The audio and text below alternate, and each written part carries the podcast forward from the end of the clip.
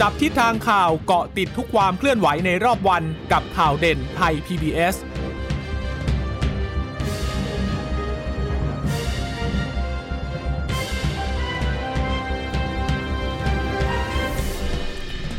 สวัสดีค่ะ สวัสดีค่ะ ขอต้อนรับคุณผู้ฟังทุกท่านนะคะ เข้าสู่ข่าวเด่นไทย PBS ค่ะเอ่อวันนี้วันที่เท่าไหร่นะคุณจรตา วันนี้วันที่สิบอ๋อสิบสิบกันสิงหายาเออสิบกันยาแล้ววันนี้เขาโหวตกันแล้ว อ๋อ โหวตวาระสามกันแล้วนะคะเออหลายท่านค่ะก็คงจะทราบกันแล้วนะคะว่า โหวตวาระสามร่างรัฐธรรมนูญนะคะ โดยเฉพาะในเรื่องของแก้ไขบัตรเลือกตั้งเนี่ย จากบัตรหนึ่งใบมาเป็นบัตรสองใบผ่านเรียบร้อยแล้วนะคะค่ะก็ถือว่าหักปากกาเซียนมากจริงโอ้ๆเพราะว่านักวิชาการหลายท่านก็บอกว่าเหตุการณ์เอ่อการโหวตในวันนี้เนี่ยมันอาจจะถูกเชื่อมโยงนะคะกับการที่ร้อยเอกธรรมนัฐพรหมเผ่าแล้วก็คุณนฤมลพินโยสินวัตรนั้นเอ่อได้พ้นจากตำแหน่งรัฐมนตรีช่วยไปทั้งสองคนเนี่ยมันจะส่งผลต่อคะแนนโหวตในวันนี้นะคะแล้วก็ต้องไปดูที่เสียงของสวด้วย แต่ปรากฏว่าวันนี้เสียงที่เห็นชอบก็ท่วมท้นอยู่เหมือนกันนะคะ ค่ะเออก็ก็จริง ๆ อย่างที่บอกนะหลายคนมองว่าอาจจะไม่ผ่าน เพราะว่าให้น้ำหนักไปทางที่สวกันเยอะเหมือนกันใช่ไหมคะค่ะเนื่องจากว่าวาระที่สามเนี่ยต้องใช้เสียงเต็มสภา ดังนั้น 700 กว่าเนี่ย ก็ต้องได้กึ่งหนึ่งอ่าก็เสียง360 360แล้วใน 360อืมก็ยังต้องแบ่งมาอีกนะค่ะแยกย่อยมาอีกว่า 360 เนี่ย ต้องมีสวอย่างน้อยหนึ่งในสามค่ะก็เท่ากับ 84 เสียง แล้วต้องมีฝ่ายค้าน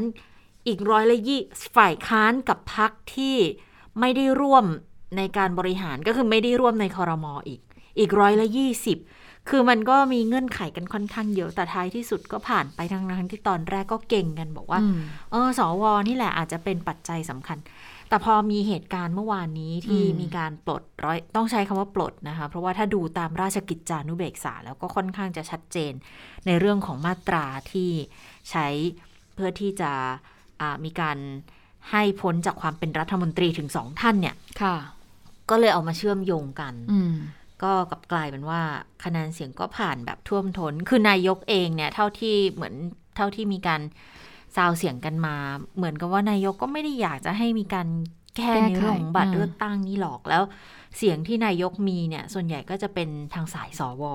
ค่ะแต่ทีนี้ก็ก็ผ่านก็ก็ก็น่าน่าสนใจเหมือนกันอืมคือ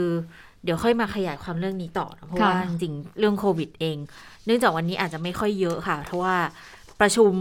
เพิ่งจะประชุมกันเมื่อบ่ายโมงครึ่งค่ะแล้วเดี๋ยวสักเย็นๆสักคงสักสี่โมงน่าจะมีการถแถลงค่ะนะคะว่าในเรื่องของมาตรการอ่าแล้วก็พรกด้วยเนี่ยจะเป็นยังไงอืมนะคะนะคะมามาดูตัวเลขของผู้ติดเชื้อโควิด -19 ในวันนี้รายใหม่ก็เพิ่มขึ้นมานะคะ วันนี้ 14,403 คนนะคะ หายป่วยกลับบ้าน 15,610 คน อ่าอาการหนักวันนี้ 4,330 คน ในจำนวนนี้มีใส่เครื่องช่วยหายใจ 915 คน ผู้เสียชีวิตวันนี้ต่ำกว่า 200 นะคะ ก็ถือว่าเป็นเรื่องที่เอ่อใจชื้นขึ้นมานิดนึง หลังจากก่อนหน้านี้หลายวันที่ผ่านมาจะเห็นได้ว่า 200 อัพขึ้นไปทั้งนั้นเลยนะคะค่ะก็ทำให้วันนี้เนี่ยเสียชีวิต 189 คน ผู้เสียชีวิตสะสมตั้งแต่ปี 63 นะคะ 13,920 คนค่ะ ผู้เสียชีวิตเพิ่ม 189 คน เป็นชาย 92 หญิง 97 คนนะคะ เป็นผู้เสียชีวิตที่มีอายุ 60 ปีขึ้นไป เยอะที่สุดเลยนะคะ 127 คน มีโรคเรื้อรัง 39 คน เสียชีวิตที่บ้าน 1 คนนะคะ อยู่ที่จังหวัดนครสวรรค์ โดยพบว่าได้รับวัคซีนแอสตราเซเนกา1เข็มไปแล้วเมื่อวันที่ 25 มิถุนายนนะคะ ส่วน 10 จังหวัดผู้ติดเชื้อสูงสุดในวันนี้ แน่นอนค่ะ อันดับหนึ่งคือกรุงเทพมหานครนะคะ อยู่ที่ 3,495 สมุทรปราการ 1,037 คน ชนบุรี 801 คน สมุทรสาคร 678 คนนะคะ นอกจากนั้นก็มีราชบุรี นนทบุรี นราธิวาส ปราจีนบุรี ระยอง สระบุรีค่ะ ก็ตอนนี้ก็เลยปรากฏว่าตัวเลขผู้รักษาที่บ้านในพื้นที่กทมเนี่ยมียอดสะสมถึง1 0 0 0 0แสนกว่าคนเลยนะคะ ที่รักษาตัวเองอยู่ที่บ้านที่เป็น Home Isolation เนี่ยแหละค่ะ โดยเป็นผู้ติดเชื้อรายใหม่วันนี้ 680 คนนะคะ แล้วก็ส่งต่อไปยังโรงพยาบาล 12,481 คน ซึ่งแนวโน้มผู้เข้ารับการรักษาที่บ้าน ทางคุณหมอทวีสินวิษณุโยธินก็บอกว่าลดลงต่อเนื่องนะถ้าภาพรวมของการติดเชื้อทั้งประเทศสัปดาห์นี้เนี่ยคุณหมอก็บอกว่ายังไม่ดีขึ้นมากค่ะ สถานการณ์ก็ถือว่ายังทรงๆอยู่ และในช่วงบ่ายวันนี้ตอนนี้ละค่ะ จะมีการประชุมเรื่องของการปรับมาตรการป้องกันโควิด -19 เนื่องจากว่าจะไปครบ2ดจะไปครบ 2 สัปดาห์นะคะ ในวันที่ 14 กันยายน เพราะว่าเราเริ่มคลายล็อกเนี่ยวันที่ 1 กันยายนนะคะค่ะประเด็นที่หาลือหลักก็จะมีเรื่องของการบริหารจัดการวัคซีน ในช่วงเดือนตุลาคม เดือนหน้าที่เห็นบอกว่าจะมีไฟเซอร์เข้ามาใช่ไหมคะ แล้วก็มีการแนวทางการฉีดวัคซีนให้กับเด็กด้วยอืมตกลงแล้วเนี่ยจะฉีดวัคซีนไฟเซอร์ให้กับเด็กเอ่อหรือเปล่า อันนี้ที่มีการถกเถียงกันเหมือนกันว่า วัคซีนเอ่อชนิดแบบ mRNA อาจจะไม่ค่อยป ลอดภัยเท่าไหร่นักสำหรับเด็กนะคะ แล้วก็จะมีการพูดคุยหารือกันถึงการปรับระดับพื้นที่ควบคุมตามที่กระทรวงสาธารณสุขนั้นเสนอเข้ามาด้วยค่ะ ค่ะ ทีนี้พอมีเสียงที่แบบให้ความคิดเห็นแตกต่างกันไปสวนทางกันไปมาแบบนี้ก็ลำบากเหมือนกันนะว่าสรุปแล้ว วัคซีนตัวไหนที่จะปลอดภัยที่สุดสำหรับให้เด็กๆ โดยเฉพาะเด็กเล็กเนี่ยเขาได้ฉีดกันนะคะเพื่อที่จะเป็นการป้องกันโควิด -19 แบบเนี้ย ท้ายที่สุดก็คงจะต้องไปอยู่ทางผู้ที่มีอำนาจในการตัดสินใจเนาะว่า จะเป็นยังไงกันบ้างนะคะ ส่วนการปรับมาตรการควบคุมก็อย่างที่ทราบว่าคงต้องรอกันก่อนนะ เพราะว่าวันนี้สบคเขาประชุมกันบ่ายโมงครึ่งใช่ไหมคะ ก็คุยทั้งในเรื่องของแนวทางการให้บริการวัคซีนเดือนตุลาแนวทางฉีดวัคซีนในเด็ก เรื่องการปรับมาตรการเนี่ยเห็นแว่วๆมาบอกว่าอาจจะปรับลดพื้นที่สีแดงเข้มลงจาก 29 จังหวัดจะเหลือเท่าไหร่นะคะ เพราะว่ามาตรการนี้เขาใช้มาตั้งแต่ 1 กันยาใช่ไหมมันจะครบในวันที่ 14 กันยาก็คือวันวันอังคารใช่ไหมคะวันนี้ 10 11 12 ใช่วันอังคารนะคะ ก็จะครบแล้วก็ต้องคุยกันก่อน ดูซิว่าจะปรับยังไงหรือเปล่า ปรับขึ้นปรับลงปรับเพิ่มปรับลดจะยังไง พรกจะเอายังไงกันบ้างนะคะเคอร์ฟิวน่าจะคงเดิมไหมจะยกเลิกไหมแต่คิดว่าเคอร์ฟิวน่าจะไปจนถึงสิ้นเดือนนะคะตามที่มีการประเมินกันมาก่อนหน้านี้ก็สัก 16โมนาฬิกาหรือว่า 16นาฬิกา30 นาทีประมาณ4โมง4โมงครึ่งอะเดี๋ยวดูกันอีกทีว่าจะเป็นยังไงนะคะ แต่ถึงแม้ว่าสถานการณ์จะเป็นอย่างนี้เนี่ย ก็ยังมีแผนการเปิดรับนักท่องเที่ยวเหมือนเดิมนะค่ะอย่างชนบุรีเนี่ยจริง ๆ ตัวเลขที่ชนบุรีเขาอ่าหนึ่งในสิบเนี่ย อยู่ที่เขาก็วันนี้นะยัง801คนเอ่ออันดับอันดับสามอืมอันดับสามเนี่ยแปดร้อยหนึ่งคนอยู่นะคะสำหรับชนบุรี ดังนั้นก็น่าสนใจเหมือนกัน เพราะว่าทางชนบุรีเนี่ยเขาก็เตรียมที่จะเป็นหนึ่งในห้าจังหวัดที่รัฐบาลวางแผนให้เป็นพื้นที่ รับนักท่องเที่ยวระยะที่สอง แล้วระยะที่สองมันจะเริ่มหนึ่งตุลานี้แล้วคุณผู้ฟัง ซึ่งก็ด้วยความที่เศรษฐกิจที่ชนบุรีก็พึ่งพิงเรื่องของการท่องเที่ยวเยอะเหมือนกันนะคะ ถึงแม้ว่าอ่าในพื้นที่เองเขาก็จะมีมีกิจกรรมทางเศรษฐกิจอื่น ๆ กันอยู่ด้วยเนี่ย แต่ว่าการท่องเที่ยวก็เป็นส่วนสำคัญ วิธีการของของการสร้างความเชื่อมั่นของทางชนบุรีค่ะ เขาจะจัด โครงการพัทยา moves on นะคะพื้นที่เนี่ยครอบคลุมบางละมุง พัทยาสัตหีบโอที่ท่องเที่ยวเกือบทั้งนั้นเลยนะคะ คาดว่าสักประมาณสิ้นเดือนกันยาค่ะ ประชาชนและผู้ประกอบการเขาจะได้วัคซีนป้องกันโควิด -19 ครบ 70%ถ้า 70 ปุ๊บเขาจะพร้อมเปิดรับนักท่องเที่ยวต่างชาติได้ แต่ประเด็นมันอยู่ที่ว่าจะมีนักท่องเที่ยวเข้ามาในพื้นที่ไหม ซึ่งเข้ามาแล้วก็ต้องทำตามเงื่อนไขนะคะ ก็คือ Sandbox พักในโรงแรมมาตรฐานชา plus ท่องเที่ยวในเส้นทางที่กำหนด ครบ 7 วันไม่พบเชื้อถึงจะออกนอกเส้นทางได้ อันนี้ก็จะเป็นการควบคุมการระบาดจากนักท่องเที่ยวที่อาจจะเอามาทำให้เกิดการระบาดในพื้นที่ แล้วก็เป็นการป้องกันด้วยไม่ให้คนใน เอาเชื้อไปติดนักท่องเที่ยวกันด้วยนะ ที่ผ่านมาค่ะเขามอบหมายให้เอกชนนำเสนอแผนการท่องเที่ยวว่าจะมีกลุ่มไหนเข้ามาบ้าง ถ้าพร้อมก็ เปิดได้ทันทีนะคะ ก็เบื้องต้นก็คิดว่าจะมีทั้งนักท่องเที่ยวทั้งไทยแล้วก็ต่างประเทศแหละอืมที่จะมาด้วยนะคะ แต่ว่าอาจจะต้องเป็นกำหนดเส้นทางกันก่อน ให้เขามั่นใจถึงจะเข้ามาเยอะๆ แล้วก็ไปที่จังหวัดอื่นได้ด้วยนะค่ะคะส่วนชุดตรวจ ATK นะคะที่ทางไทยเนี่ยหรือว่าทางองค์การเภสัชกรรมเนี่ยได้สั่งซื้อไปนะคะ8ล้าน5แสนชุดเนี่ยแต่ว่าก่อนหน้านี้ก็มีปัญหากันนะคะในเรื่องของมีการตั้งข้อสังเกตว่าเอ่อ มีคุณภาพมาตรฐานหรือไม่นะคะเนื่องจากว่าไม่ได้รับการไม่ได้เป็นไปตามมาตรฐานจากทางองค์การอนามัยโลก แต่ว่าสุดท้ายเนี่ยทางอองค์การเภสัชเนี่ยก็จัดซื้อกับบริษัทเอกชนนี้มาที่ชนะการประมูลไปนะคะ ล่าสุดเนี่ยก็มีการส่ง ATK มาเรียบร้อยแล้วนะคะ ถึงไทยเรียบร้อยแล้ว แล้ววันนี้องค์การเภสัชกรรมก็ได้รับมอบ ATK นำเข้ามาล็อตแรก 3 ล้านชุดค่ะ โดยเมื่อนำเข้ามาล็อตแรกแล้วเนี่ยก็จะจะมีการสุ่มตัวอย่างด้วยนะคะ คือนำชุดตรวจ ATK เนี่ยไปตรวจวิเคราะห์คุณภาพที่คณะแพทยศาสตร์โรงพยาบาลรามาธิบดี ก่อนที่จะกระจายไปยังหน่วยบริการต่างๆ ไปฟังเสียงของเภสัชกรหญิงนันทกาสุวรรณปิดกุลผู้เชี่ยวชาญพิเศษขององค์การเภสัชกรรมค่ะ ก็มาถึงขั้นตอนที่ถ้าหากเราได้รับชุดทดสอบ ATK ที่เราสั่งซื้อมาแล้วนะคะ ก็ซึ่งวันนี้ค่ะก็ก็จะเป็นการนำเข้าล็อต ล็อตแรก 3 ล้านชุดนะคะ ซึ่งเข้าคลังแล้วแล้วก็บ่ายวันนี้ค่ะ ก็จะมีคณะกรรมการตรวจรับรวมทั้งเจ้าหน้าที่ทางฝ่ายประกันคุณภาพขององค์การผลิตองค์การเภสัชกรรมนะคะ จะทำการไปตรวจรับแล้วก็สุ่มตัวอย่างนะคะ สุ่มตัวอย่างเพื่อที่จะนำไปตรวจวิเคราะห์ ทดสอบคุณภาพเพื่อให้เกิดความมั่นใจนะคะ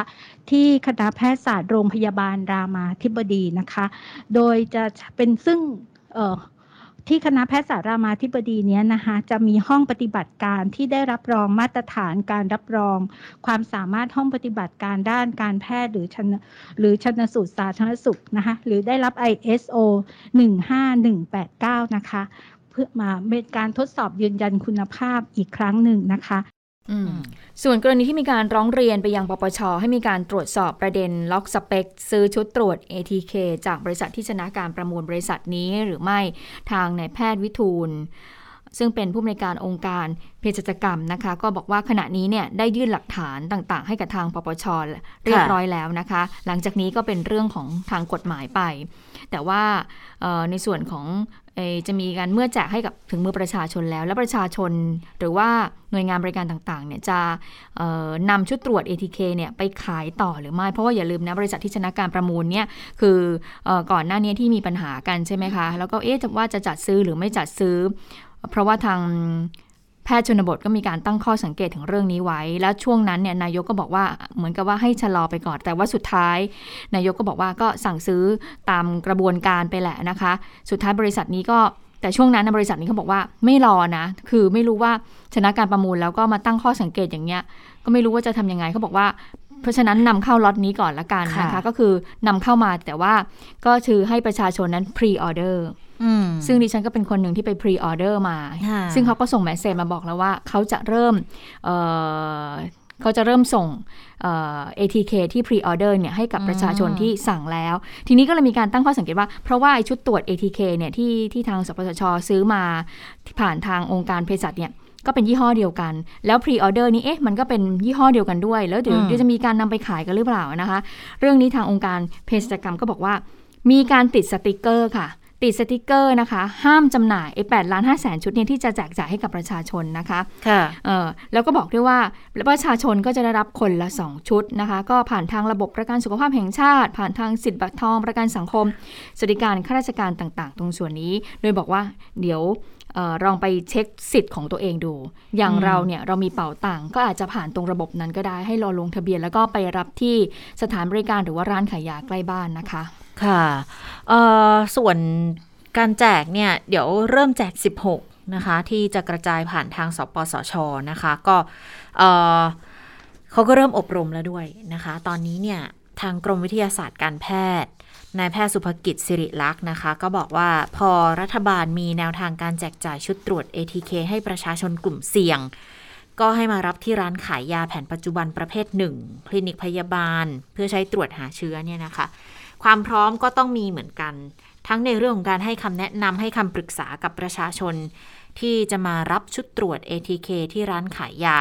ภาครัฐเนี่ยจะสนับสนุนให้กลุ่มเสี่ยงในพื้นที่ต่าง กรมวิทยาศาสตร์การแพทย์ก็เลยร่วมกับหน่วยงานสาธารณาสุข จัดการอบรมการใช้ชุดตรวจ ATK แบบตรวจด้วยตัวเองให้กับเภสัชกรประจำร้านยาค่ะ เขาจะได้ให้ข้อมูลให้กับประชาชนได้ถูกต้องด้วย ก็จะมีศูนย์สุขภาพศูนย์วิทยาศาสตร์การแพทย์แห่งต่างๆนำร่องอบรมในพื้นที่ที่เป็นเขตสุขภาพของตัวเองนะคะให้แนวทางให้ข้อควรระวังการใช้ชุดตรวจ ATK การอ่านการแปลผล แนวทางปฏิบัติหลังทราบ หลังทราบผลตรวจ การสวมชุด การถอดชุดป้องกันส่วนบุคคล การกำจัดขยะติดเชื้อ รวมไปถึงแนวทางและข้อควรระวังในการใช้เครื่องวัดออกซิเจนปลายนิ้วให้ถูกต้องด้วย คือรวมหมดทุกอย่างเลย ทีนี้เนี่ยสิ่งสำคัญในการใช้ชุดตรวจนะคะ มันก็จะมีในเรื่องของการตรวจอย่างถูกวิธี แปลผลอย่างถูกต้องดำเนินการต่อไปอย่างเหมาะสม ก็คือ ถ้าผลบวกแยกกักตัวที่บ้านก่อน หรือว่าเข้าไป community isolation ก่อน แต่ถ้าผลลบตรวจซ้ำใน 3-5 วัน หรือตรวจซ้ำเมื่อมีอาการ แล้วก็เรื่องของการจัดการขยะติดเชื้อที่จะต้องทำให้อย่างเหมาะสม ที่ผ่านมาทางกรมเขาก็ฝึกฝนอบรมอสมเกี่ยวกับชุดตรวจนี่แล้วนะคะ แล้วก็เป็นพี่เลี้ยงให้แล้วด้วยในหลายพื้นที่ค่ะ อืมนะคะอะก็รอรับกันได้นะคะ กับชุดตรวจ ATK ก็จะแจกให้กับประชาชนคนละ 2 ชุดนะคะ ทีนี้มาถึงเรื่องของการเมืองกันบ้างนะคะเมื่อวันก็มีประเด็นร้อนๆมาหลังจากที่ในช่วงเราจัดรายการช่วงท้ายๆก็มีเอ่อ SMS เนี่ยก็มีการยิงเข้ามานะบอกว่ามีพระบรมราชโองการนะคะ ให้ทางร้อยเอกธรรมนัฐพรมเผ่า และนางนรมนพิญโยสินวัตรเนี่ยพ้นจากตำแหน่งรัฐมนตรีช่วยกระทรวงเกษตรและสหกรณ์แล้วก็ช่วยว่าการกระทรวงแรงงานไป ทีนี้นักข่าวว่าไปตามต่อว่าอ่าเอ๊ะการที่ร้อยเอกธรรมนัฐเนี่ยกับเอ่อคุณนรมนเนี่ยเอ่อมีพระบรมราชโองการอย่างนี้แล้วเนี่ย เป็นการปลดออกหรือว่าลาออกเอง เพราะว่าเมื่อวานนี้ก็มีคาบเกี่ยวกันนิดนึงนะคะ เพราะว่าอืมก่อนที่จะมีพระบรมราชโองการออกมาใช่ไหมคะปรากฏว่าร้อยเอกธรรมนัฐเนี่ยเขาก็มาแถลงข้างล่างนะก็หยิบค่ะใบเอ่อใบเขาเรียกว่าหนังสือจดหมายลาลาออออกกเนี่ยจดหมายลาออกเนี่ยเอามาให้ดู แต่ปรากฏว่าทันทีที่เอามาให้ดูเนี่ยเอามาโชว์กับผู้สื่อข่าว ปรากฏว่าผู้สื่อข่าวก็มีการบอกว่าเอ๊ะเห็นมีพระบรมราชโองการออกมาแล้วนี่คะ เนี่ยนะคะอืมทีนี้วันนี้นักข่าวเจอนายกรัฐมนตรีก็เลยถามเลยว่า เอ๊ะ ตกลงเนี่ยเป็นการออกแบบอย่างไรนะคะ ไปฟังเสียงนายกนะคะว่านายกตอบเรื่องนี้อย่างไรค่ะเกี่ยวเรื่องอะไรอะไปดูมาตราหนึ่งเจ็ดหนึ่งอะไรนะก็ผมก็สบายใจมาโดยตลอดนะเนาะแต่มันเริ่มที่นายกก็ทำไมต้องปรับเปลี่ยนอะไรบ้างของเราให้มันเกิด ผลดีกับทางทางการบริหารราชการแผ่นดินเนาะเพราะวันนี้รัฐมนูเขียนไว้แล้วมาตราหนึ่งเจ็ดหนึ่งไปดูมันอ่ามาตรา1 7 1นะคะ คือถ้าเขาก็มีการพูดถึงเหมือนกันบอกว่าเอ๊ะสรุปเนี่ยตอนแรกยังงงๆกันอยู่ว่าสรุปปลดหรือว่ายังไงนะคะ แต่ว่าพอไปดูเนื้อเนื้อหาในราชกิจจานุเบกษาจริงๆเนี่ยแล้วก็เทียบเคียงกันมาตรา 171 เนี่ย คือก็ตีความได้ว่าก็เป็นการให้ปลดออก นั่นแหละ ถ้าเกิดว่าลาออกมันจะเป็นมาตรา 170 นะคะ แล้วก็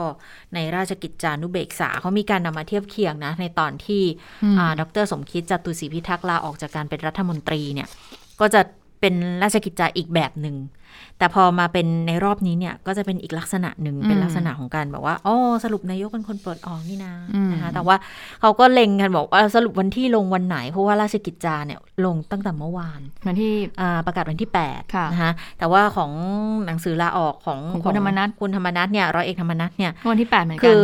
ก็ลงวันที่วันที่ 8 แต่แถลงเนี่ยวันที่9อืมก็เลยมองว่าเป็นการแบบพยายามชิงชิงไหวชิงพริบอืม ชิงเหลี่ยมมุมทางการเมืองกันหรือเปล่าอืมนะคะแต่ว่าท้ายที่สุดก็ชัดเจนแล้วว่านายกคงเคลื่อนไหวเร็วกว่านะคะตัดสินใจเร็วกว่า ก็ถึงได้ออกมาในลักษณะนี้อะนะคะ ค่ะ ทีนี้ผู้สื่อข่าวก็เลยถามต่อว่าสบายใจเรื่องการเมืองแล้ว หรือยังนายกบอกว่าสบายใจมาตลอดนะ แต่ก็เป็นเรื่องที่นายกเนี่ยต้องปรับเปลี่ยนอะไรบ้าง เพื่อให้อืมส่งผลดีต่อการบริหารราชการแผ่นดิน รัฐธรรมนูญก็เขียนไว้แล้วในมาตรา 171 นะคะ ทีนี้ถามว่าการปรับเปลี่ยนครั้งนี้ รัฐบาลจะทำงานดีขึ้นหรือเปล่าพลเอกประยุทธ์บอกไม่ได้ตอบคำถามนะ เพียงแต่ทำท่าผายมือก่อนที่จะออกเดินทางกลับไปทันทีนะคะอืมเอ่อซึ่งแน่นอนว่าการ ให้พ้นจากตำแหน่งนะคะของทั้งสองท่านมันก็จะส่งผลต่อเออภายในพักพลังประชารัฐเหมือนกัน ก็มีการจับตากันว่าสสที่อยู่ในกวนของคุณร้อยเอกธรรมนัฐเนี่ยจะออกตามไปหรือเปล่าค่ะแต่ว่าอย่าลืมนะถึงแม้ว่าร้อยเอกธรรมนัฐเนี่ยจะพ้นจากตำแหน่งรัฐมนตรีช่วยไปแล้วก็ตาม แต่ว่ายังคงทำหน้าที่นี่เอ่อเลขาธิการพักพลังประชารัฐอยู่นะยังไม่ได้ลาออกไปไหนนะคะ ค่ะ แต่ว่าก็มีคำยืนยันจากทางคุณชัยวุฒนาคมานุสรณ์เหมือนกันนะคะว่า จะเปลี่ยนตัวไหมเลยค่ะพลังประชารัฐเนี่ยจะยังไงต่อไปนะคะ ล่าสุดก็มีรายงานมาบอกว่าทางคุณชัยวุฒินะในฐานะที่เป็นกรรมการบริหารพักพลังประชารัฐด้วยก็พูดถึงสถานการณ์ภายในพัก ก็บอกว่าหลังจากที่ร้อยเอกธรรมนัฐเนี่ยพ้นจากตำแหน่งไปถูกปรับพ้นครมอออกไป ทุกอย่างยังเป็นปกติค่ะ และตอนนี้เนี่ยยังไม่มีการปรับเปลี่ยนตำแหน่งไหนๆภายในพัก โดยเฉพาะตำแหน่งเลขาธิการพักพลังประชารัฐ ร้อยเอกธรรมนัฐก็ยังคงดำรงตำแหน่งนี้อยู่นะ แล้วก็ไม่เกี่ยวข้องด้วยว่าเพื่อเมื่อร้อยเอกธรรมนัฐพ้นจากตำแหน่งในรัฐมนตรีไปแล้วเนี่ยจะดำรงตำแหน่งเลขาธิการได้หรือไม่ คือมันมันไม่เกี่ยวกันน่ะตำแหน่งการทำงานทางการเมือง กับตำแหน่งในพักเนี่ยมันไม่ มันไม่ได้เกี่ยวข้องกัน แล้วก็ยังมั่นใจด้วยว่าปัญหาที่เกิดขึ้นไม่ได้สั่นคลอนความมั่นคง ความมั่นคงของรัฐบาลค่ะ เพราะถือเป็นคนจำนวนไม่มากเท่าไหร่ แต่ถ้าจะมีผลรัฐบาลก็คงจะไม่ผ่านความไว้วางใจในการลงมติเมื่อสัปดาห์ที่ผ่านมาหรอก แล้วจนถึงตอนนี้รัฐบาลก็ยังคงมีเสียงสสภายในสภาผู้แทนราษฎรอยู่เพียงพอ ส่วนทางพักค่ะ ตอนนี้ทุกคนก็ยังเดินหน้าทำงานด้วยความเข้มแข็งเป็นหนึ่งเดียวกัน อาจจะเห็นต่างกันบ้างแหละ แต่มันก็เป็นปกติของพรรคการเมืองอยู่แล้ว แต่ทุกคนยังคงสนับสนุนนายกรัฐมนตรีและรัฐบาลอยู่ รวมถึงทางพรรคร่วมรัฐบาลด้วยนะคะ ซึ่งก็ยังคงจับมือกันทำงาน ยังมีเสียงเพียงพอในการเดินหน้าต่อไป คือร้อยเอกธรรมนัฐเนี่ยตอนที่ให้สัมภาษณ์มีการพูดถึงในในแง่มุมที่บอกว่า ถ้าอยู่ได้ก็อยู่อยู่ไม่ได้ก็อาจจะไปหาบ้านใหม่ หรือยังไงเนี่ยเขาก็เลยสอบถามไงกับทางคุณชัยวุฒิว่า เอ๊ะ เรื่องของการตั้งพรรคการเมืองใหม่ล่ะ ถ้าเกิดว่าร้อยเอกธรรมนัฐแยกตัวไปจริง ๆ เนี่ย สสในพลังประชารัฐที่อาจจะเป็นกลุ่มกวนของคุณธรรมนัฐเนี่ยจะแยกตัวไปร่วมงานด้วยไหมค่ะคุณชัยวุฒิบอกว่าโหกว่าจะเลือกตั้งยังอีกนานเลยนะ มีนาหกหกเลยนะอืมแต่มันก็เป็นสิทธิ์ของร้อยเอกธรรมนัฐแหละที่จะตั้งพรรคการเมืองเองไหม ตอนนี้ยังเร็วไปที่จะคาดการณ์ถึงตั้งพรรคการเมืองตอนนี้ค่ะ ก็ยังไม่สามารถดำเนินการใด ๆ ได้ สสยังต้องสังกัดกับพรรคอยู่ ดังนั้นก็ยังร่วมงานกับพรรคอยู่ นะคะส่วนความอึดอึดอัดในการร่วมงานกับพลังประชารัฐ แล้ววันนี้ไม่ได้มาลงมตินะ คุณร้อยเอกธรรมนัฐไม่ได้มาลงมติในการแก้ไขรัฐธรรมนูญนะ เรื่องนี้คุณชัยวุฒิไม่ตอบ เพราะว่าอืมน่าจะต้องไปถามทางร้อยเอกธรรมนัฐเองแหละเขาคงตอบแทนไม่ได้ด้วยอืมแต่ลงมติเนี่ยมันก็เป็นสิทธิ์ของของสสอยู่แล้วล่ะค่ะ ก็ยืนยันบรรยากาศในพักนะทั้งสสทั้งรัฐมนตรี ยังพูดคุยกันได้ยังทำงานกันได้ปกติอยู่นะคะโอ้ถามค่อนข้างเยอะแล้วมันค่อนข้างละเอียดมากเลยนะอืมมีถามถึงขั้นบอกว่าที่ถูก ร้อยเอกธรรมนัฐถูกปรับพ้นนี่เป็นการแก้แค้นของนายกหรือเปล่า จากศึกอภิปรายไม่ไว้วางใจโอ้ใช้คำว่าแก้แค้นเลยนะเออคุณชัยวุฒิก็มองว่าถ้าเอ้ยถ้าถ้าถ้าไม่ทำทำงานร่วมกันไม่ได้ก็ต้องปรับเปลี่ยนกันเป็นธรรมดา มันคงไม่ใช่เรื่องของการแก้แค้น แต่ว่าอืมคือเปลี่ยนให้ทำงานต่อไปได้ มองในแง่ของการเอ่อเป็นประโยชน์กับประเทศชาติ คือทำงานสนองประโยชน์ของประเทศชาติแต่ซะว่ามากกว่าเมื่อนะสักครู่นี้เนี่ยคุณเจษตาเล่าให้ฟังก็คือเมื่อกี้เนี่ย คุณชวุฒิเขาบอกว่าเลือกตั้งเมื่อไหร่นะหกหกมีนาหกหกเลยเหรอ อืมเขาบอก โอ้ก็ปี ปีกว่า ปีกว่านะ นี่ปีใช่หกสี่ปีนะครึ่งค่ะโอ้เพราะว่าเพราะว่าอายุรัฐบาลก็ยังเหลืออีกประมาณปีครึ่งโอ้แปลว่าไปก็คืออะแต่ก็คือไแน่มองยาวอะอะมมอองงยาวมองยาวเขาแต่มก็องไแน่ว่าอยู่ครบเทอมอะอ่าอยู่ครบเทอมในแต่ฐานไม่ที่ว่าแน่อยู่ครบเทอมอาจจะมีการยุบสภาก่อนหเอรืออเปล่าอันเนี้ยไม่รู้อันนี้ระหว่างทางจะเป็นยังไงเออไถ้ามีการเตรียมพร้อมภายในพักเรียบร้อยค่ะแล้ว มีการปรับเปลี่ยนข้าราชการที่จะต้องดูแลการเลือกตั้งอืมเรียบร้อยแล้วเนี่ยก็อาจจะมีการยุบสภาอาจจะเกิดขึ้นได้เร็วก็ได้ เพราะว่าถ้าไปดูเชื่อมโยงกับเรื่องของร่างรัฐธรรมนูญแก้ไขในวาระสามที่ผ่านสภาเรียบร้อยแล้วเนี่ยนะคะเอ่อก่อนหน้านี้อาจารย์ยุทธพรก็เคยบอกไว้บอกว่า อย่างนั้นอะมันก็คือเริ่มเห็นสัญญาณของการเลือกตั้ง เริ่มใกล้เข้ามาแล้วล่ะนะคะ ทีนี้มาดูคนในแวดวงสายทหารบ้างที่เขาอ่าพูดถึง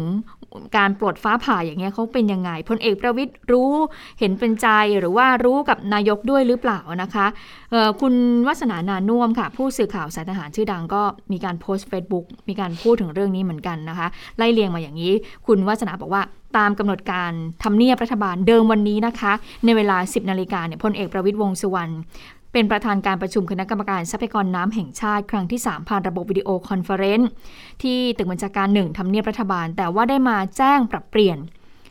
เปลี่ยนเวลา เมื่อคืนนี้เองบอกว่าจะไม่เข้ามาทำเนียบ แต่ว่าจะไปประชุม video conference จากมูลนิธิป่ารอยต่อแทนค่ะ ก็คาดว่าพลเอกประวิทย์เนี่ยเลี่ยงที่จะพบสื่อไม่อยากที่จะมาตอบคำถามนักข่าวในประเด็นที่นายกเนี่ยนำเรื่องทุนกล้าวขอพระราชอำนาจ ตามมาตรา 171 ปลดร้อยเอกธรรมนัฐและคุณนฤมลออกจากการเป็นรัฐมนตรี โดยที่ไม่ได้หารือกับพลเอกประวิทย์ก่อน แต่ได้เข้ากราบบังคมทูลนะคะ คุณวัฒนาบอกอย่างนี้บอกว่า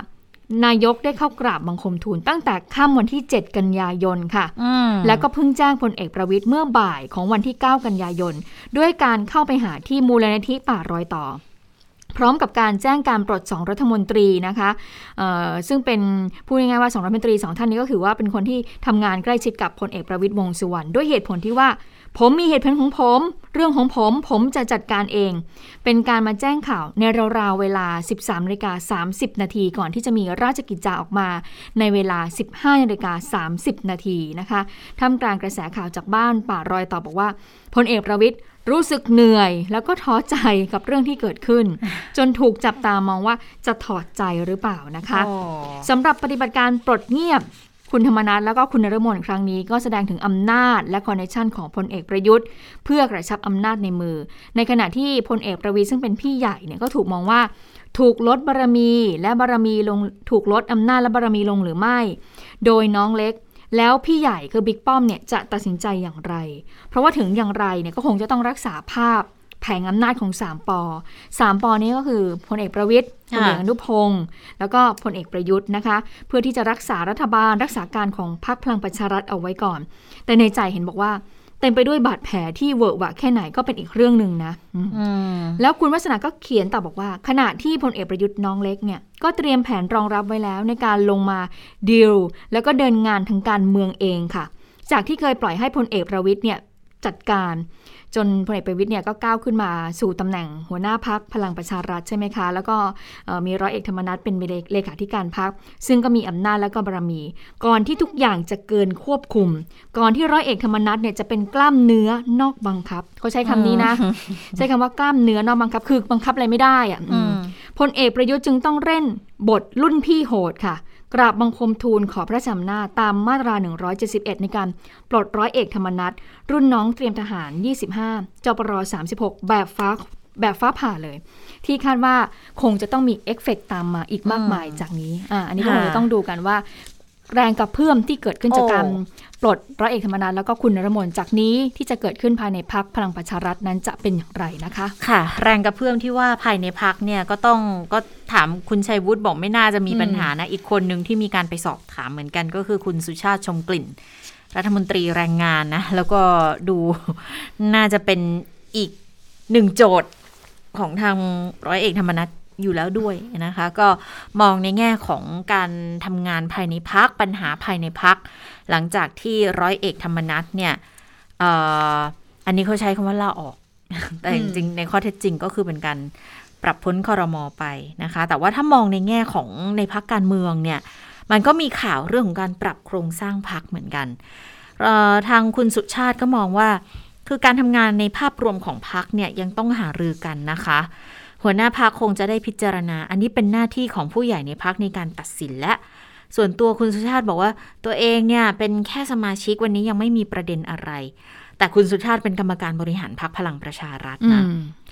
เอ่อคุณสุชาติบอกที่ทุกคนที่มาอยู่กับพักนี้ยค่ะ เพราะว่าพักเสนอชื่อเดียวคือพลเอกประยุทธ์เป็นนายกรัฐมนตรี ผมก็เลยเชื่อว่าไม่มีอะไร การเมืองก็ปรับเปลี่ยนไปเรื่อยๆ เหมือนเราเปลี่ยนผู้บริหารบริษัทก็ลักษณะคล้ายกันนะคะส่วนจะมีการปรับเปลี่ยนโครงสร้างหรือไม่เนี่ยยังไม่ทราบยังไม่ถึงเวลานะคะไปฟังเสียงจากคุณสุชาติกันค่ะ ทุกอย่างหัวหน้าพักครับเพราะหัวหน้าพักเป็นต้องใช้องค์คาพยพทั้งหมดข้างล่างหมดเลยถูกไหมฮะทางพวกผมทางสมาชิกพักหรือกรรมการบริหารพักทุกคนก็ก็ก็รักกันอยู่อยู่แล้ว ไม่มีอะไรครับพักมีความสามัคคีกันอยู่แล้วนะครับ อ๋อไม่มีฮะมันก็คงไม่มีครับ คงไม่มีนะครับ เพราะว่าโดยโดยภาพรวมนักการเมืองทุกคนก็ก็อาจจะมีความสนิทสนมกัน แต่มันไม่ใช่ว่าทุกคนจะต้องมีกลุ่มมีกวนมีอะไรมันไม่ใช่ มันก็มีความสนิทสนมอย่างผมอยู่ภาคกลางผมก็มีเพื่อนภาคกลาง แต่ทุกคนฟังหัวหน้าพักใช่ไหมครับทุกคนฟังนโยบายพักแต่เพราะถ้าเราอยู่ในพักแล้วเราไม่เคารพไม่เคารพหัวหน้าพักไม่เคารพมติพักมันก็มันอยู่ด้วยกันไม่ได้ถูกไหม แต่ถ้าจะถามว่าหลังจากนี้เนี่ยร้อยเอกธรรมนัฐจะลาออกจากตำแหน่งเลขาธิการพักกับตำแหน่งอื่น ๆ ด้วยไหม คุณสุชาติบอกโหคิดแทนคนอื่นไม่ได้ค่ะในทางการเมืองสสทุกคนเนี่ยมาจากเสียงของประชาชน ทุกคนรู้ว่าเข้ามาทำงาน ทุกคนที่มากับพักเนี่ยมีพลเอกประยุทธ์เป็นนายกรัฐมนตรี หัวหน้าพักวันนี้ก็ยังเป็นพลเอกประวิตยวงษ์สุวรรณรองนายกอยู่ ก็ถือเป็นศูนย์รวมจิตใจของคนในพักอยู่แล้ว ส่วนเลขาธิการพักที่ก่อนหน้านี้มีคุณอนุชานาคาสายรัฐมนตรีประจำสำนักนายกเป็นเลขาก็ไม่ได้มีปัญหาอะไร เปลี่ยนมาเป็นร้อยเอกธรรมนัฐก็เหมือนเดิมค่ะ พลังประชารัฐเนี่ยพักใหม่นะ ตั้งมาแค่ 2-3 ปีเองแต่ว่าก็แข็งแรงก็สามัคคีดีความเข้มแข็งของสสทุกคนก็จะมีมากขึ้นทุกคนรู้บทบาทหน้าที่นะคะ ก็คิดว่าทุกคนที่มาอยู่กับพักก็เพราะว่า ตอนนั้นบอกจะเลือกนายกชื่อประยุทธ์คนเดียวนะ คือคือไม่คิดว่าจะมีเอฟเฟกต์อะไรตามมา ไม่ว่าจะสองชอสามชอใด ๆ ก็ตาม ก็ยังคงเป็นไปในทิศทางที่มองว่าดีอยู่นะคะค่ะมาดูคนนอกบ้างเขามองยังไง โดยเฉพาะทางพรรคฝ่ายค้านนะคะ คุณสุทินคลังแสงสสมหารัฐมมาสสมหาสารคามพรรคเพื่อไทยเอ่อคุณสุทินก็บอกอย่างนี้ เอ๊ะเหตุการณ์อย่างนี้เนี่ยอยากให้พลเอกประยุทธ์ลาออกมากกว่านะเออแต่ทำไมไปให้คนอื่นออกแทนล่ะ เพราะว่าฝ่ายค้านเนี่ยไม่ได้อภิปรายไม่ไว้วางใจสองท่านนี้เลยนะ ดูแล้วเนี่ยพลเอกประยุทธ์เนี่ยทำทุกอย่างเพื่อให้ตัวเองนั้นได้อยู่รอดต่อไปทุกวิธีการเลยนะคะ ไปฟังเสียงคุณสุทินในประเด็นนี้กันค่ะ ประชาชนอยากให้พลเอกประยุทธ์ลาออกมากกว่า แต่ทำไมพลเอกประยุทธ์ไปให้คนอื่นออกออกแทน ซึ่งเราไม่ได้อภิปรายสองคนนั้นเลยนะอันนี้หมายถึงอะไรครับหมายถึงว่า ตัวพลเอกประยุทธ์ท่านก็ทำทุกอย่างเพื่อให้ท่านอยู่ต่อ โดยทมทุกวิธีการอะเพราะนั้นวิธีการอื่นๆก็ทำมาแล้ว แล้วก็ทีนี้ก็วิธีการเลือกที่จะเอารัฐมนตรีที่ไม่เกี่ยวข้องออก ทีนี้ออกก็เป็นสิทธิ์ของท่านนะครับ แต่ว่าสิ่งที่เราเป็นห่วงที่สุดก็คืออความผันผวนปั่นป่วนในพักแกนนำรัฐบาลมันจะเกิดขึ้น พอมันเกิดขึ้นปั๊บเนี่ย มันก็จะส่งผลต่อประชาชน คือพูดง่ายการที่ปรับเอาสองคนออกนั้น มันไม่ได้เกิดประโยชน์อะไรกับประชาชน ไม่ใช่เป้าหมายประชาชน แต่จะเกิดโทษ โทษก็คือมันจะปั่นป่วนขึ้นในพักแกนนำพอปั่นป่วนปั๊บมันก็จะมีผลต่อการบริหารประเทศ อย่างที่เห็นแล้วชัดเจนเมื่อสองวันนี้ พอหลังจากการอภิปรายไว้ใจปั๊บเนี่ย สภาแทบจะประชุมไม่ได้ สสรัฐบาลไม่มาประชุมอืมนะคะก็เลยบอกว่าหลังจากนี้เนี่ยก็น่าจะเห็นความปั่นป่วนที่เกิดขึ้นอีกในหลายละลอกนะคะ ก็ขอวิงวอนแล้วก็เรียกร้องไปยังพลเอกประยุทธ์ด้วยอืมจะทำอะไรกับคอรมอเนี่ยก็เป็นสิทธิ์ของท่านนะ แต่ว่าอย่าให้กระทบกับประชาชนก็แล้วกันนะคะ ทีนี้เมื่อถามว่าความผันผวนทางการเมืองที่เกิดขึ้นเนี่ยจะมีผลต่อการลงมติในวันนี้หรือไม่ เพราะว่าผู้สื่อข่าวเนี่ยถามคุณสุทินในช่วงเช้าก่อนที่จะมีการลงมติ ในเรื่องการแก้ไขร่างรัฐธรรมนูญในประเด็นเรื่องบัตรเลือกตั้งนะคะ คุณสุทินก็บอกว่าก็คิดว่ามีผลกระทบอยู่เหมือนกันนะ แต่ถ้าว่ามีความต้องการตรงกันเรื่องมันก็จบ แต่ถ้าความต้องการมันคนละทางเนี่ยก็เกิดปัญหาแน่ เพราะว่าคุยกันไม่รู้เรื่องค่ะ แต่คุณสุทินก็ย้ำในตอนช่วงเช้านะว่าปัจจัยการชี้ขาดเนี่ยน่าจะอยู่อยู่ที่สวมากกว่านะคะค่ะอ่าผลโหวตแก้รัฐธรรมนูญเราทราบกันแล้วว่าผ่านนะคะ มาทบทวนคะแนนกันอีกทีนะ ก็เริ่มโหวตกันตั้งแต่เช้าเลยค่ะ คุณชวนก็เป็นประธานในการลงมติโหวตร่างแก้ไขรัฐธรรมนูญแก้ไขเพิ่มเติมมาตรา 83 และ 91 วาระ 3 นะคะ ขานชื่อกัน2ชั่วโมงนับคะแนนอีก 20 นาที พอประกาศผลออกมาที่ประชุมเห็นชอบ 472 เสียงเอาตรงนี้ก่อนคุณจิรตา 472 เสียงนี้ฉันไปคำนวณของที่มันเกินกึ่งหนึ่งใช่ไหมคะค่ะเกินกึ่งหนึ่งเนี่ยน่าจะประมาณ 363 ก็ค่ะมาก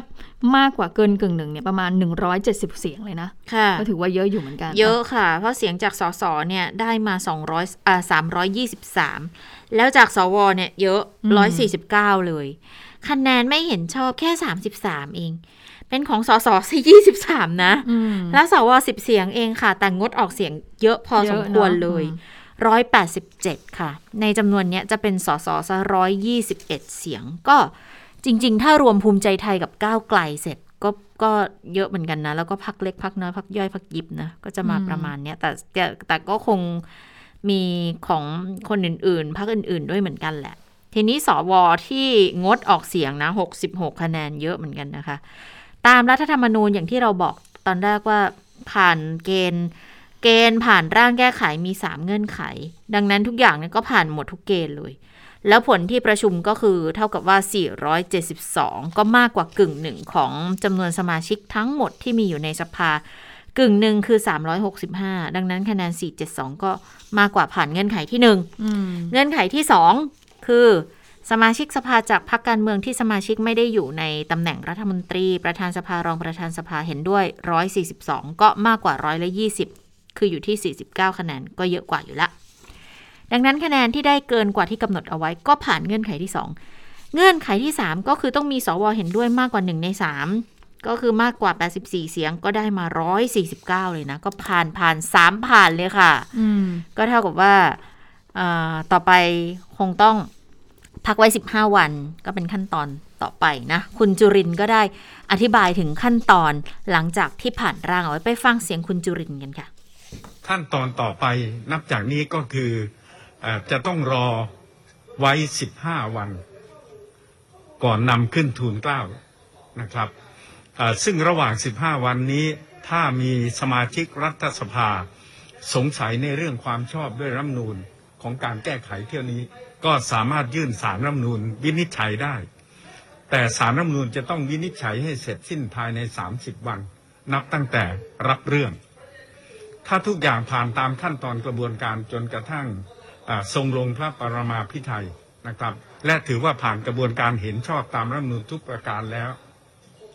ขั้นต่อไปก็คือจะต้องมีการยกร่างกฎหมายลูก หรือพิจารณากฎหมายประกอบรัฐธรรมนูญ นะครับ ว่าด้วยการเลือกตั้งสมาชิกสภาผู้แทนราษฎร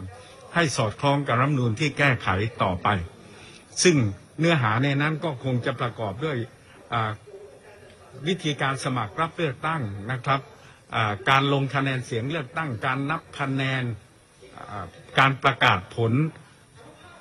รวมไปจนกระทั่งถึงการที่จะต้องกำหนดมาตรการที่จะทำให้การเลือกตั้ง เป็นไปด้วยความบริสุทธิ์ยุติธรรมต่อไปด้วย ในส่วนของพรรคประชาธิปัตย์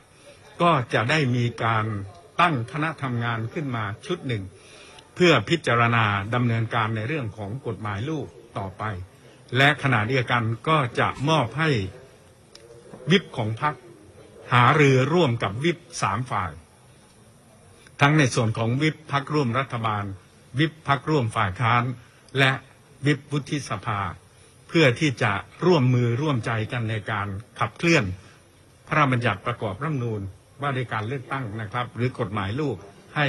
มีผลบังคับใช้โดยเร็วต่อไปอืมนะคะอืมก็เป็นเสียงของคุณจุลินทร์นะคะพรรคประชาธิปัตย์ก็ต้องเป็นฐานะเจ้าของร่างก็น่าจะค่ะสบายอกสบายใจกันขึ้นแล้วนะคะโอ้ฟังซุ้มเสียงนี้ฟังดู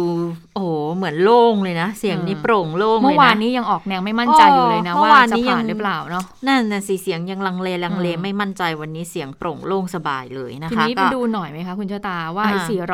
472 คะแนนเนี่ยเป็นเสียงจากไหนเมื่อสักครู่ก็คุณก็ไล่เรียงไปแล้วแต่อันว่านี้ลมีงนิดนึงลึกขอขอเออคุณจุลินทร์นิดนึงคือคุณจุลินทร์อะขอบคุณพักรวมรัฐบาลพักอ่าฝ่ายค้านสวเสร็จแล้ว เรื่องหนึ่งที่ต้องติดตามก็คือจะมีคนไปยื่นอ๋อศาลหรือเปล่านะคุณจุลินทร์ก็บอกว่าไม่กังวลค่ะถ้าเกิดว่าจะมีคนยื่นให้ศาลรัฐธรรมนูญพิจารณาร่างนี้ที่ผ่านสภาไปแล้ว เพราะว่าเห็นว่าทุกอย่างเนี่ยคือมาตามกระบวนการหมดแล้ว ทั้งการให้ใช้บัตรเลือกตั้งสองใบ คือมองว่าประชาชนจะได้ประโยชน์พักการเมืองก็จะเข้มแข็งด้วย แล้วบอกว่าพักเนี่ยไม่ได้มองไม่ได้คำนึงเฉพาะผลประโยชน์ที่พักจะได้รับนะ แต่มองในแง่ของระบบพักการเมือง และระบอบประชาธิปไตยที่จะเข้มแข็งขึ้น อันนี้ก็เป็นคำชี้แจงจากทางคุณจุริน เพราะว่าก่อนหน้านี้มีคนวิจารณ์เยอะเหมือนกันไงว่า โอ้ก็แก้แก้รัฐธรรมนูญ คนเรียกร้องให้แก้แต่แก้มาทำไมมันถึงกลายเป็นร่างที่มีเฉพาะพักการเมืองเท่านั้นล่ะที่ที่จะเป็นประโยชน์ที่จะได้ประโยชน์และเป็นพักการเมืองที่ค่อนข้างจำกัดนะคือไม่ได้ว่าได้ทั่วหน้ากันหมดนะ เป็นพรรคการเมืองที่กึ่งกึ่งๆจะขนาดกลางขนาดใหญ่ซะด้วยซ้ำที่จะได้เปรียบนะ ก็เลยมีคำอธิบายในแง่ที่ว่ามันก็จะทำให้ระบบการเมืองเข้มแข็งนี่แหละ ก็เป็นคำอธิบายมาจากอืมประชาธิปัตย์ค่ะเมื่อวานก็เหมือนออกตัวแล้วนะนอกจากจะไม่มั่นใจว่าจะผ่านหรือไม่ผ่านแล้วนะคะเอ่อก็ออกแนวบอกว่าเอ่อก็ได้พยายามเต็มที่แล้วพยายามอย่างเต็มกำลังแล้วนะคะอ๋อในการที่จะทำให้ร่างรัฐธรรมนูญเนี่ยได้รับการแก้ไขนะคะอะทีนี้มาดูไอ้เสียง 472 เสียงเนี่ยอ่าที่เป็นคะแนนเห็นชอบเนี่ยเอ่อแบ่งเป็นยังไงบ้าง ก็บอกว่าฝั่งสสนะก็แน่นอนค่ะ ประชาธิปัตย์ในฐานะเจ้าของร่าง แล้วก็มีพักพลังประชารัฐ แล้วก็พักเพื่อไทย ส่วนฝั่งสมาชิก วุฒิสภา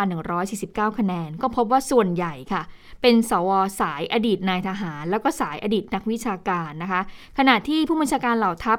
ชุดปัจจุบันเนี่ยที่เป็นสวด้วยนะคะ ก็พร้อมใจกันค่ะ ไม่แสดงตัวมาลงคะแนนใดๆทั้งสิ้นเลยอืมวันนี้นะคะ เพื่อสะท้อนให้เห็นว่าได้วางตัวเป็นกลางทางการเมืองนะคะส่วนเสียงที่ไม่เห็นชอบต่อร่างทั้งหมด 33 คะแนน ที่บอกว่าแบ่งเป็นของฝั่งสส23 คะแนน ก็ได้แก่พักรวมพลังประชาชน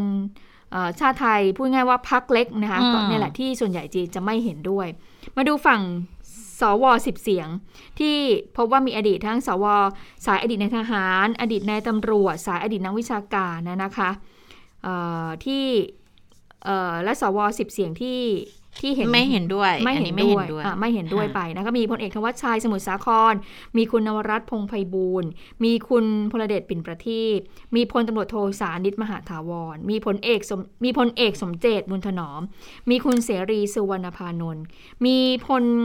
เอกอกนิษฐ์หมื่นสวัสดิ์มีคุณอนุศาสน์สุวรรณมงคลนะคะ แล้วก็มีคุณออนกาจกระโทก และคุณอำพลจินดาวัฒนะนะคะสำหรับเสียงงดออกเสียงก็มีเยอะนะคะ187 แน่นอนก็เป็นฝั่งสส121 121เนี่ย ก็มาจากพักภูมิใจไทย แล้วก็พักก้าวไกลทั้งหมดเลยค่ะ ที่ค่ะแสดงจุดยืนชัดเจนว่ามีมติงดออกเสียง โดยเฉพาะพักภูมิใจไทยค่ะ เขาแสดงจุดยืนมาตั้งแต่วาระสองว่าจะไม่ร่วมอืมสังฆกรรม เนื่องจากว่ามองว่าประชาชนนั้นไม่ได้รับประโยชน์นะคะ เป็นการแก้เพื่อประโยชน์ทางการเมืองแล้วก็นักการเมืองมากกว่าค่ะค่ะแล้วก็จะมีพักเล็กบางส่วนด้วยเหมือนกันที่เขางดออกเสียง แต่ถ้าไปดูคะแนนที่เพิ่มมากขึ้นแล้วเยอะเนี่ย ก็คือทางฝั่งสวงดออกเสียง 66 เหมือนกันนะ ก็ส่วนใหญ่จะเป็นสายนักวิชาการค่ะ เป็นสายอดีตสนช นักธุรกิจ กลุ่ม 40 สว ก็อยู่ในฝั่งของงดออกเสียงนะ มี NGO แล้วก็สายองค์กรต่อต้านทุจริตนะคะ ก็จะมีอย่างคุณวันลบ ตั้งคณานุรักษ์ คุณสมชายแสวงการตะกี้บอกไปแล้วเนาะอืมมีคุณเจเด็ดอินสว่าง คุณประมวลสุทธีวงศ์อ่าคุณปันเทพกล้านรงราน คุณหญิงพรทิพย์นะคะ แพทย์หญิงคุณหญิงพรทิพย์อ่า คุณสุรชัยเลี้ยงบุญเลิศชัย คุณตวงอันทชัย แล้วก็คุณคำนวณสิทธิสมานก็งดออกเสียงเหมือนกันนะคะ แล้วก็มีนายแพทย์เจตศิรัธารานนท์ก็งดออกเสียงกันเยอะเหมือนกัน ก็อยากอยากทราบเหมือนกันอะว่าทำไมถึงมองในแง่ของการงดออกเสียงนะในฝั่งฝั่งสว เพราะอย่างจริง ๆ อย่างคุณคำนูนเนี่ยเอ่อเคยให้ความเห็นในแง่ของการสนับสนุนการแก้มาโดยตลอดนะ แต่อาจจะไม่ใช่ ประเด็นนี้ก็ได้อืมคุณคำนวณเขามองว่าการเอ่อแก้ไขบัตรเลือกตั้งสองใบเนี่ยนะคะ ก็คือเป็นการเอื้อประโยชน์ให้กับพรรคการเมืองขนาดใหญ่ที่มีสสมีฐานเสียงมั่นคง แล้วก็เอ่อสภาเนี่ยไม่ได้เกิดความหลากหลาย เพราะว่าค่ะสัก เอ่อเพราะว่าอะไรนะพักเล็กเนี่ยจะไม่ได้เข้ามาอืมทำหน้าที่ในสภาด้วยก็เลยมองว่า เอ๊ะดูแล้วเนี่ยพอกลับมาเป็นบัตรเลือกตั้งสองใบเนี่ยที่ย้อนกลับไปเนี่ยบัตรเลือกตั้งเนี้ยเป็นย้อนกลับไปเนี่ยคือใช้เมื่อปี 2540 ใช่ไหมคะ แล้วช่วงนั้นแหละจังหวะนั้นที่เราเกิดวิกฤตการณ์ทางการเมืองนี่แหละ แล้วอยู่ดีๆเนี่ยเราจะกลับไปใช้เอ่อรัฐธรรมนูญฉบับที่เคยวิกฤตที่เคยเกิดวิกฤตทางการเมืองมาแล้ว หรือคุณคำนวณก็เลยมองอย่างนั้นไป ก็เลยไม่อืมสนับสนุนกับบัตรเลือกตั้งสองใบนี้สักเท่าไหร่นะก็มองว่าประชาชนเนี่ยไม่ได้รับประโยชน์อะไรเลยนะคะค่ะทีนี้แน่นอนค่ะว่าพักเล็กก่อนหน้านี้เนี่ยก็ออกมาบอกแล้วนะคะว่าไม่เห็นด้วยก็อย่างที่บอกกันนะคะว่าบัตรเลือกตั้งถ้ากลับไปใช้แบบเดิมเนี่ยนะคะ บัตรสองใบเนี่ยพักเล็กเนี่ยเสียงได้ตกน้ำแน่นอนเลยนะคะอืมเพราะจะทำให้ไม่มีโอกาสได้เข้ามานั่งทำหน้าที่ในสภาผู้แทนราษฎร เขาก็บอกไว้แล้วว่าเดี๋ยวเขาจะไปยื่นร้องต่อศาลรัฐธรรมนูญนะคะ แล้วเรื่องนี้คุณชินวรบุญยเกียรติเอ่อในฐานะที่เป็นวิป ฝ่ายพรรคประชาธิปัตย์เขาว่าอย่างไรบ้างไปฟังกันค่ะ ใครก็ตามที่จะไปยื่นสารรัฐนูญหลังจากรัฐธรรมนูญนี้ผ่าน ก็เป็นภาระความรับผิดชอบของกลุ่มนั้นหรือของพรรคนั้นว่าได้ทำเพื่อที่จะ ต้องการตีฟาร์มที่แท้จริง หรือต้องการตีรวน หรือต้องการที่จะมีเหตุผลอื่นเกี่ยวกับผลประโยชน์ของพรรคการเมืองตนเอง ซึ่งเรื่องนี้ก็ต้องพิสูจน์กันต่อไปครับค่ะ ซึ่งเรื่องนี้คุณเอ่อนายแพทย์ระวีมาชมาดลสสบัญชีรายชื่อพักพลังธรรมใหม่นะหลังจากที่เอ่อรู้แล้วแหละว่าร่างรัฐธรรมนูญฉบับ3เนี่ยผ่านความเห็นชอบนะคะก็บอกว่าเมื่อมติเนี่ยออกมาเป็นเช่นนี้แล้ว การดำเนินการต่อไปของพักเล็กก็มีแนวความคิดค่ะว่าจะไปยื่นเรื่องให้สารรัฐธรรมนูญนั้นวินิจฉัย แต่ทั้งนี้ก็ยอมรับว่าเสียงของพักเล็กนั้นน่ะมีไม่เพียงพอค่ะในการยื่นให้สารรัฐธรรมนูญตีความตามกฎหมาย เพราะว่าจะต้องใช้เสียงหนึ่งใน 10 ของสมาชิกรัฐสภาทั้งหมดค่ะ หรือประมาณ 72 เสียงนะคะ แล้วก็มีกรอบระยะเวลาตามกำหนดที่จะสามารถดำเนินการยื่นภายใน 15 วันด้วยนะคะ ทั้งนี้หากพักเล็กจะยื่นได้เนี่ยจะต้องอาศัยเสียงของพักภูมิใจไทย แล้วก็พักกล้าวไกลค่ะ ที่ได้ลงมติงดออกเสียงไว้ว่าทั้งสองพักเนี่ยจะร่วมยื่นด้วยหรือไม่ ซึ่งก็ต้องรอเขาตัดสินใจก่อนนะคะ ค่ะ ก็ก็มีแง้มๆมาแล้วนะ อย่างทางภูมิใจไทยนะคะ คุณพราดอนปริศนานันทกุล ก็บอกงี้ค่ะ ร่างรัฐธรรมนูญแห่งราชอาณาจักรไทย แก้ไขเพิ่มเติมเนี่ย พอผ่านการพิจารณาในวาระที่ 3 ปุ๊บ ทางภูมิใจไทยถือว่าการดำเนินการตามกระบวนการทั้งหมดเสร็จสิ้นแล้วค่ะส่วนกรณีที่นายแพทย์รวีมาชมาดล เตรียมเจรจาขอเสียงภูมิใจไทยสนับสนุนพักเล็ก ยื่นสารรัฐธรรมนูญตีความเนี่ย คุณพราดอนบอกว่า ภูมิใจไทยคงไม่ยื่น เพราะถือว่าทุกอย่างจบแล้วนะก็ปิดประตูสำหรับภูมิใจไทยไปเสร็จเรียบร้อยไม่ออกเสียง แต่ว่าก็ได้ใช้อ่าบัตรเลือกตั้งสองใบ เรียบร้อยนะคะ แต่ว่าทางก้าวไกลยังไม่เห็นนะว่าก้าวไกลมีปฏิกิริยาอะไรออกมาแล้วหรือยังมค่ะนะฮะเพราะฉะนั้นหลังจากนี้ก็ต้องดูปฏิกิริยาที่เกิดขึ้นว่าจะมีการรวมรายชื่อเนี่ยแล้วก็ไปยื่นให้สารมนูญนั้นวินิจฉัยได้หรือไม่นะคะ ซึ่งเรื่องนี้คุณจุลินก็บอกแล้วว่าก็ไม่กังวลนะเพราะว่าถ้าไปยื่นให้สารมนูญตีความเนี่ยทางศาลเนี่ยก็จะต้องเออรีบพิจารณาเรื่องนี้ ให้เสร็จภายในกรอบเวลาที่กำหนดเอาไว้เหมือนกันนะคะ เพราะฉะนั้นก็บอกว่าไม่ห่วงก็ถือว่าได้ทำการทำตามขั้นตอนทางกฎหมายเรียบร้อยแล้วนะคะค่ะค่ะเอาละค่ะได้เวลาสถานการณ์ในต่างประเทศแล้ว คุณสำรักรออยู่แล้วค่ะ สวัสดีค่ะ สวัสดีค่ะ คุณผู้ฟังสวัสดีทั้งสองท่านค่ะ สวัสดีค่ะ วันนี้เรื่องราวที่เกี่ยวข้องกับอัฟกานิสถานมีหลายประเด็นน่าสนใจนะคะ คือเอาข่าวแรกก่อนนะคะค่ะหลังจากที่มีความกังวลกันเหลือเกิน ว่าหลังจากที่สหรัฐอเมริกาถอนกองกำลังออกจากอัฟกานิสถานไปแล้ว จะมีชาวต่างชาติ จำนวนไม่น้อยเลยนะคะ แล้วก็ชาวอัฟกันที่ทำงานในชาติตะวันตกเนี่ยที่ตกค้างคือออกมาไม่ทันเส้นตายวันที่ 31 สิงหาคมที่ผ่านมา แล้วก็กลัวกันว่าตอริบันซึ่งตอนนี้ยึดครองอัฟกานิสถานแล้วเนี่ยจะไม่ยอมให้คนเหล่านี้ออกนอกประเทศนะคะ แต่ว่าล่าสุดค่ะมีข่าวดีนะคะว่าเที่ยวบินพาณิชย์เที่ยวแรกนะคะที่ใช้นำชาวต่างชาติออกจากอัฟกานิสถานเนี่ย เดินทางออกจากกรุงคาบูมาแล้ว แล้วก็ถึงกาตาร์แล้วเมื่อหลายชั่วโมงที่ผ่านมา แล้วก็เมื่อสักครู่นี้เองนะคะมีรายงานว่า เครื่องบินพาณิชย์อพยพเที่ยวบินที่สองเนี่ยออกจากคาบูมาแล้วนะคะ เหตุการณ์นี้มันสะท้อนให้เห็นอะไรบ้างหนึ่งคือมันแสดงให้เห็นว่าตอรีบานเนี่ยอย่างน้อยเนี่ยก็ทำอย่างที่เคยรับปากไว้ ว่าจะยอมให้ชาวต่างชาติรวมถึง ชาวอัฟกันที่มีเอกสารการเดินทางพร้อมเนี่ยสามารถเดินทางออกนอกประเทศได้นะคะคือในส่วนของชาวต่างชาติเนี่ยชัดเจนแล้วออกมาได้จริง แต่ว่าในส่วนของชาวอัฟกันเนี่ยเนื่องจากในรายงานข่าวนะคะ ยังไม่ได้บอกรายละเอียด ว่าคนที่อพยพออกมาแล้วเนี่ยประมาณ 350 คนทั้งสองเที่ยวบินเนี่ยนะคะมีชาวอัฟกันรวมอยู่ด้วยหรือเปล่า แล้วมีอยู่กี่คน ข่าวที่ยืนยันคือบอกว่ามีแค่ชาวต่างชาตินะคะ มีอังกฤษ มีอเมริกัน แคนาดา เยอรมนี แล้วก็ยูเครน แต่ว่าในส่วนของชาวอัฟกันเนี่ย ดิฉันยังไม่ได้เห็นข่าวตรงนั้น ว่ามีชาวอัฟกันเนี่ยได้อพยพออกมาด้วยหรือเปล่า แต่อย่างน้อยเนี่ย มันก็เป็นการส่งสัญญาณในเชิงบวกแล้วนะคะ แล้วก็หลายฝ่ายหวังว่าช่วงนี้เนี่ย ตอรีบันเนี่ย น่าจะทำตัวให้ดีเข้าไว้ เพราะว่าเงินค่ะ คือทันทีที่กลุ่มตอริบันเนี่ยยึดครองอัฟกานิสถานนะคะองค์กรนานาชาตินะคะรวมถึงประเทศที่เป็นผู้สนับสนุนหลักของอัฟกานิสถานเนี่ย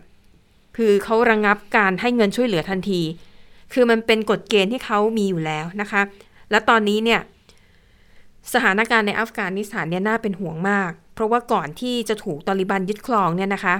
สถานการณ์ไม่ดีเลยคือไม่ดีอยู่แล้ว ไม่ว่าจะเป็นปัญหาเรื่องความยากจนปัญหาความอดอยากเรื่องของโรคภัยไข้เจ็บนะคะเขาบอกว่างบประมาณ 75%ของอัฟกานิสถานทั้งประเทศเนี่ยได้มาจากต่างชาตินะ เป็นองค์กรต่างชาติอย่างพวก EU หรือว่าองค์กรที่อยู่ภายใต้สังกัดของ UN นะคะ ซึ่งล่าสุดค่ะ ผู้อำนวยการขององค์การสหประชาชาติเนี่ยก็ออกมาเตือนนะคะว่าอัฟกานิสถานเนี่ยมีความเสี่ยงที่จะเข้าใกล้ภาวะล่มสลายแล้ว เพราะว่าไม่มีเงิน คือเงินเนี่ยมีแต่ว่ามันถูกอายัดไว้นะคะ องค์กรต่างชาติเนี่ยไม่ยอมปล่อยให้ เพราะไม่รู้ว่าตอริบานเนี่ยจะปกครองประเทศอย่างไร ดังนั้น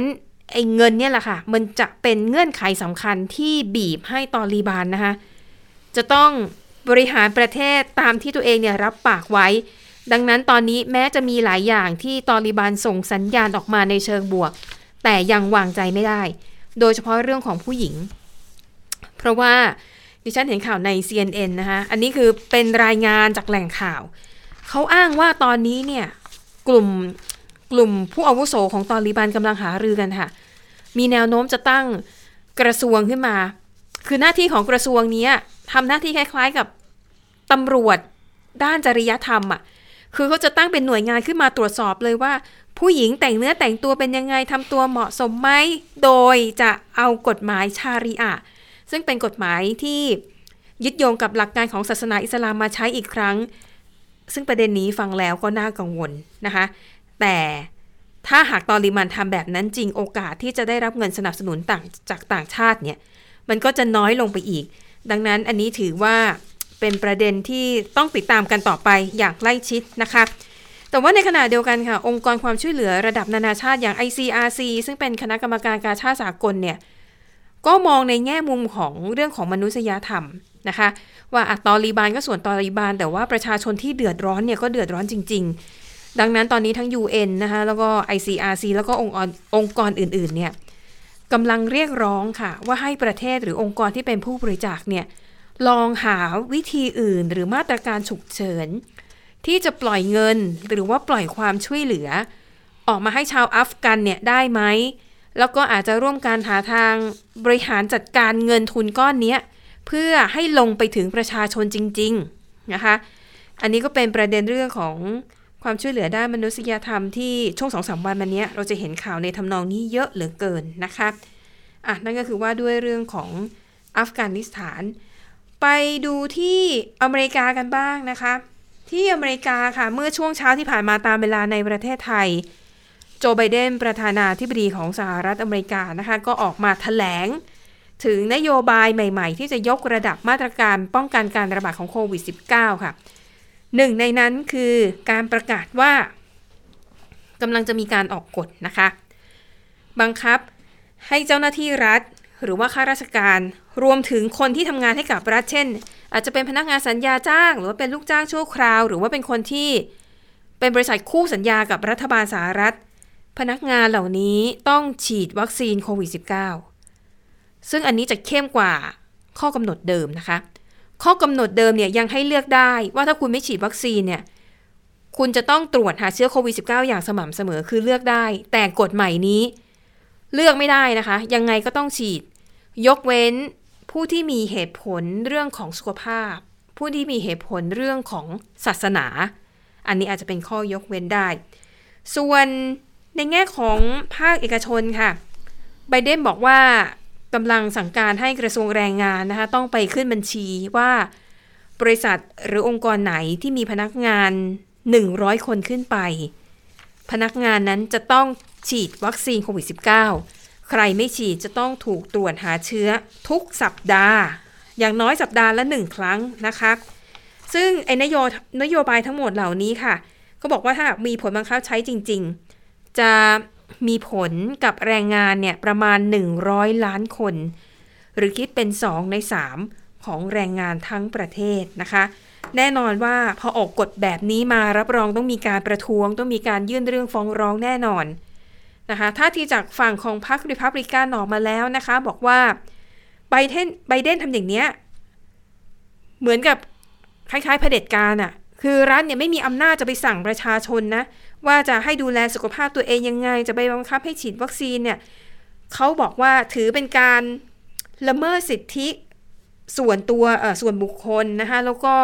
อาจจะขัดต่อรัฐธรรมนูญด้วยซ้ำนะคะ ดังนั้นเชื่อว่าหลังจากนี้เนี่ยมันน่าจะมี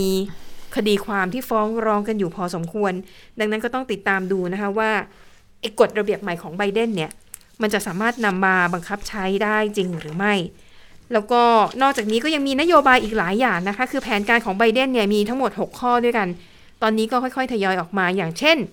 อาจจะเพิ่มค่าปรับสำหรับผู้โดยสารบนเครื่องบินที่ไม่ยอมสวมหน้ากากอนามัยนะคะ หรือว่าอาจจะมีการออกกฎหมายเพื่อเร่งให้มีการผลิตเครื่องตรวจหาเชื้อโควิด -19 แล้วก็อาจจะมีการเพิ่มกำลังเจ้าหน้าที่ในฝ่ายของหน่วยงานด้านสาธารณสุข ให้ลงไปประจำการในพื้นที่ที่มีการระบาดเพิ่มมากขึ้น นั่นก็คือความพยายามของไบเดนนะคะที่จะทำให้อเมริกานั้นสามารถกลับมาใช้ชีวิตได้ใกล้เคียงกับปกติให้เร็วที่สุด ปิดท้ายค่ะ เป็นข่าวสั้นๆนะคะ มีรายงานว่าโจไบเดนกับสีจิ้นผิงประธานาธิบดีของจีน ต่อสายโทรศัพท์คุยกันเป็นครั้งแรกในรอบ 7 เดือนนะคะสำนักข่าว CCTV ของทางการจีนเนี่ยเขาก็เผยรายละเอียดมานิดหน่อยว่าเขาพูดคุยอะไรกันนะคะ เขาก็บอกว่ามีการหารือถึงประเด็นที่ทั้งจีนและสหรัฐอเมริกานั้น มีความกังวลร่วมกัน แล้วก็เป็นประเด็นที่มีความสำคัญต่ออนาคต แล้วก็ชะตากรรมของโลกใบนี้เลยนะคะ ก็มีการคาดเดากันว่าก็น่าจะพูดถึงเรื่องของการค้า สงครามการค้า เรื่องของประชาธิปไตยในหลาย ๆ ประเทศเรื่องของสิทธิมนุษยชนนะคะ เพราะว่าสองประเทศนี้ก็เป็นคู่รักคู่แค้นกันมาแต่ไหนแต่ไรนะคะ และไม่แน่ใจจะมีการหารือเรื่องของอัฟกานิสถานด้วยหรือเปล่า เราก็มีข่าวว่าจีนค่ะก็พยายามจะเข้าไปสร้างบทบาท มีค่ะอิทธิพลในอัฟกานิสถานมากขึ้น เพราะอเมริกาถอนตัวออกมาแล้วไงนะคะค่ะและทั้งหมดก็คือข่าวเด่นไทย PBS วันนี้เราทั้ง 3 คนลาไปก่อน สวัสดีค่ะ สวัสดีค่ะ สวัสดีค่ะ